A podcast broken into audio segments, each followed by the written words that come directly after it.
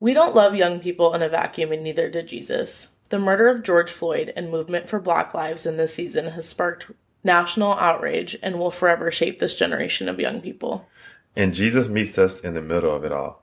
Today, we unpack how we are processing our grief and practicing lament in this moment as leaders and how we've created space to process grief and practice lament with young people.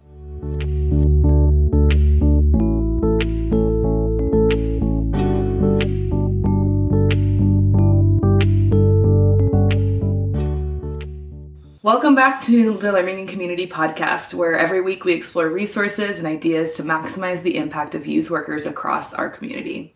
We're your hosts this week, Rachel and Josh. Yep, yep. And we're joined by our producer and Tacoma YFC volunteer and training coordinator, Danielle Bender, Hey. aka Danny. All right, so what we got this week, Rachel? We're going to talk about grief. Because I, I mean, I've been wrestling with grief. I don't know about you guys. Yeah, yeah. There's a lot going on. It's like it would almost be weird for us to not talk about it. Yeah. It's such a like heavy. I mean, we live in the Pacific Northwest, so it like kind of always feels like we're grieving. But It's raining today. so- yeah, yeah. So like even while we're recording today, I'm like, it's so heavy. Like Right. you know, So what about grief? What exactly? we talk a lot about like spiritual practices on the podcast, and talk a, a lot about what it means to engage our souls in this really practical sense um, as ministers. Where not we don't just like do youth work, like we also abide with Yeah. a God that's greater than us. And so, in this season for me, especially in the last like four weeks, learning what it means to grieve with God. I don't remember if I talked about it on the podcast about, I think I remember you saying something about learning to lament. And Yeah. I think it was when you were learning to like celebrate and also like Yes. fasting. Yes, when we were talking about fasting and feasting, yeah. And like just remembering how God grieves. Mm-hmm. Like he is grieved by the brokenness of the world. And so a natural response from us is to also grieve and lament with. Lament is this it's an act of worship. Mm-hmm. It's an active response. 40% of the psalms were lament psalms. This really like public and corporate way to worship by acknowledging the brokenness of the world and the goodness of God in one space. That makes sense. Because, I mean, just reading the Psalms, David starts with, Oh, how downcast is my soul, and then Yeah. yeah. but you are the everlasting God. It reminds me a lot of gospel songs. Yeah, Like, I feel like gospel songs lament all the time. totally. Um, where they start, which I won't complain, and I'm having a hard day, and then, but God's been good to me. yeah, Um, yeah. And so without the like lamenting process, there's no real heart transformation. Hmm. Mm. That is so true. That's good. I think for me, because when the George Floyd thing first happened, I remember I sent Rachel this video. Like I was sitting, I thought I was numb. I was feeling numb, and then I turned on gospel music, and all these emotions came out. Mm. And I can say before having that moment, I was bitter. I was angry. After having that moment of lamenting, like I came out gentle mm-hmm. and softened of the heart. So that goes with what you're saying. Like there was a transformation that happened inside of me after I lamented and after I like had that space and that time with God. Yeah. Well, and it, I think too, it doesn't always, like, you don't always have such a quick transformation. I mm-hmm. think that's a good example of, like, man, God really met you. And, mm-hmm. like, and it feels cool to be seen by mm-hmm. God mm-hmm. in my pain. Like, I think those have been really special, special and precious moments with the Lord where I feel like, oh, like, I'm not just experiencing this nightmare by myself. Yeah. Like, He sees this and is grieved by this too. Um, and we can acknowledge that in relationship together. But also like there have been times where I have prayed lament prayers and I didn't necessarily fully believe what I was mm-hmm. saying. Like I was like, I don't want to live this life anymore, even Yeah. like getting to that.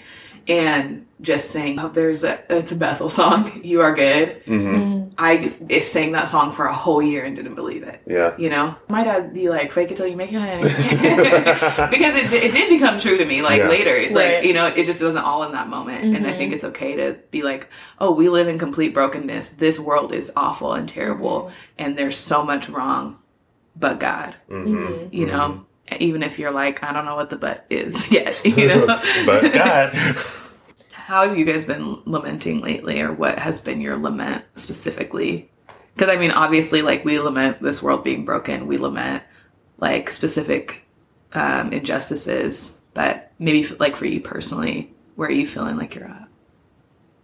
Well, for me personally, I feel like, you know, Josh, you talk about like listening to the gospel music and then that being like a transition from the anger to like the like kind of sadness that you feel. Like I sat in the anger of it for like way too long to the point where I was like not feeling that transformation yet of just like grief. Like I was just so angry. And so it took, Yeah. and I wasn't going to God because it's like this weird maybe expectation that you know God is not going to like allow you to be in that way, like to feel that way. But, you know, with a sense of anger, sometimes I think I feel like I'm in control mm-hmm. that way. And so when you go to God, and like for me, it was like getting into my word and like I find peace in Ecclesiastes. So I was like reading Ecclesiastes all last week, and it is just so reminding like, okay, no, like I I don't have control of this. Nobody has control of this. None of the best activists, of the politicians, like we mm-hmm. can't put, you know, our trust into like any policies or anything like that. Like we have to trust God. And he says that and he says it in his word. Um and so I think for me that has been part of the process and he cares about the details of all of those things, but like for me I'm like okay, going to him first, like being abiding in him like he will make the way really clear for me how to be instead of like looking to the world first and what they're offering. And yeah, and like I think because we know how great God is, it mm-hmm. compels us mm-hmm. to honor Him and in worship to Him, mm-hmm. act out our faith. Like uh, you were reading um, the scripture "Faith without works," um, and you read the whole thing. And I don't think I've ever had somebody read to me the whole thing before, but it is like pretty intense. Like mm-hmm. he goes in on people who are like, ah, my faith is just like for me exclusively in my home and like by Right. myself, you know, like or Right. it's just this like really intimate personal thing that doesn't compel me into anything. Mm-hmm. right And like that scripture just talks so much about being compelled mm-hmm. by that abiding relationship that you have with Jesus. and you need that time with the lord because like that really prepared me to have like a conversation with one of the girls that i mentor um where she was just telling me like this is the first time she's 19 she's like this is the first time i realized that like my life is in danger because i'm a black woman. Um and so because i'm a white woman so like in order to be the most supportive and loving person that i can be recognizing like that that is not something that i can fix. And so me having that back and forth with god previously really prepared me to have that conversation and just be able to like be there Yeah. and just like know what how God sees her and how God sees us and not like you know if I was still in the place of like wanting to be in control then you know who like who knows? But then that space was um I feel like really glorifying to God in that time. That makes complete sense. Because I think what can happen with all with high, how high emotions are right now, people are rushing in to do things, mm-hmm. um, thinking that this is something that man can fix. Mm-hmm. When really and truly, this is a sin issue that God has to fix. Mm-hmm. And so, if we don't go to God and deal with Him first, there's no way we can go and do what we need to do out in the world. And so, I think that that's what that reminded me of. Like you had your time with God, and He was preparing you to go and actually put your faith into action and be the comfort that she needed in that moment. But it had to come from Him first. absolutely Yeah. as it should yeah Danielle, you gave a good example about coming alongside a young person during this time. And I'm curious, Josh, what has it looked like for you to come alongside kids? Because it feels like we as adults are carrying this really heavy weight. And Yeah. I found myself like after a week of holding that and grieving and sitting in my lament and like laying before God, really broken,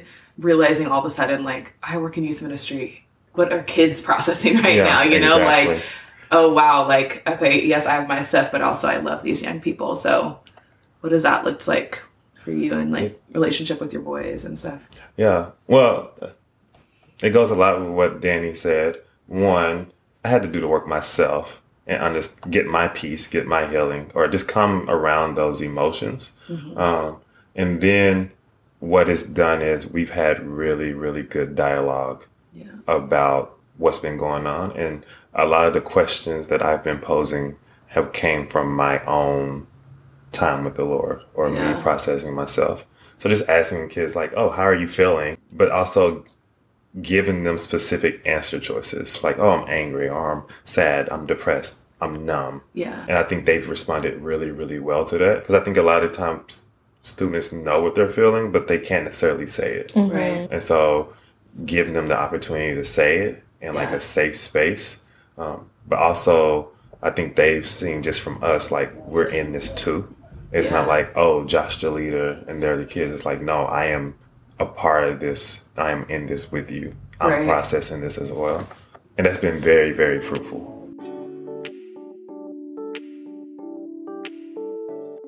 So, at the end of every episode, we're doing a segment called Take Three, where we provide three quick takeaways you can process throughout the week. So, one of the things that has been at the top of my mind has been how important it is to be in relationship with people that reflect a different image of God than what you're used to. Not somebody that looks like you, not somebody that has experienced the same things as you. And I think one of the most harmful things that we could do right now is to try to push ourselves in relationship with people that you haven't been investing in prior to this time. Um, it can be really hurtful and harmful in the process that everyone is in right now, as far as lamenting. But something that you can really practically do is reflect and ask yourself why you haven't been in relationship with anybody that reflect a different image of God than what you're used to. And I think that like you and God can work that out at this time. Amen. I think that is really, really good. Um, a good takeaway. I know for me, it has been overwhelming with the amount of people that have come to me f- for information or my experience. So I really appreciate you saying that. Um, one takeaway that I would say, because we work with youth, is kids know what is happening. They are on social media. They're more informed than any other generation. Mm-hmm. If you aren't creating space to have these conversations with your students, you are missing out Yeah. and you're losing your witness mm-hmm. because the church is mm-hmm. supposed to be involved in things that matter in the culture. If you haven't had these conversations, you are missing out Yeah. your kids are thinking about it, they're talking about it, but who are they talking about it with? If you are the adult in their life that is supposed to show them Jesus, but you aren't having this conversation, they have no idea how God feels about this. Wow. So, my takeaway would be create space to have these conversations with kids. Mm-hmm. Whether you have it figured out or not, you need to create some way for them to be able to share in a free way what they're feeling in a way that you can redirect to the gospel. So, and give them ways to get involved Mm-hmm. that are rooted in the gospel because a lot of kids want to get involved and want to be a part of the movement and we want them to meet jesus there Yeah. because jesus cares about justice Yeah. at the end of the day um, and they need to know that he cares about this yeah. and if you are a grown person and and you don't know what god thinks about this then i think that that's an invitation to press in mm-hmm. Mm-hmm. and so as we talk about lament, I'm inviting you take some time to lament this mm. week, this month, this year. Make it a part of your practice, your spiritual practice. If David was doing it that much, okay, we probably should be doing it too. Um, and do it publicly and create spaces where you can do that with other people. Like that, it, it was not for him an exclusively private thing. It was something that he was doing as a form of worship that w- that was used to glorify God in front of people. Um, and I think the only way that we can love kids well is if it's coming out of a place where we first abide with the Father. Yeah. Everybody need to go to God. Okay. Takeaway number one. Okay. Go to God. Amen. So, thank y'all for tuning in to the Learning Community Podcast from Tacoma Area YFC. You can find us on iTunes, Google Play, Spotify, and on tacomayfc.org. You'll also find notes to any resources we referenced in the episode description on any and all platforms. Danny, thank you so much for coming on the podcast today. Yes. Anytime.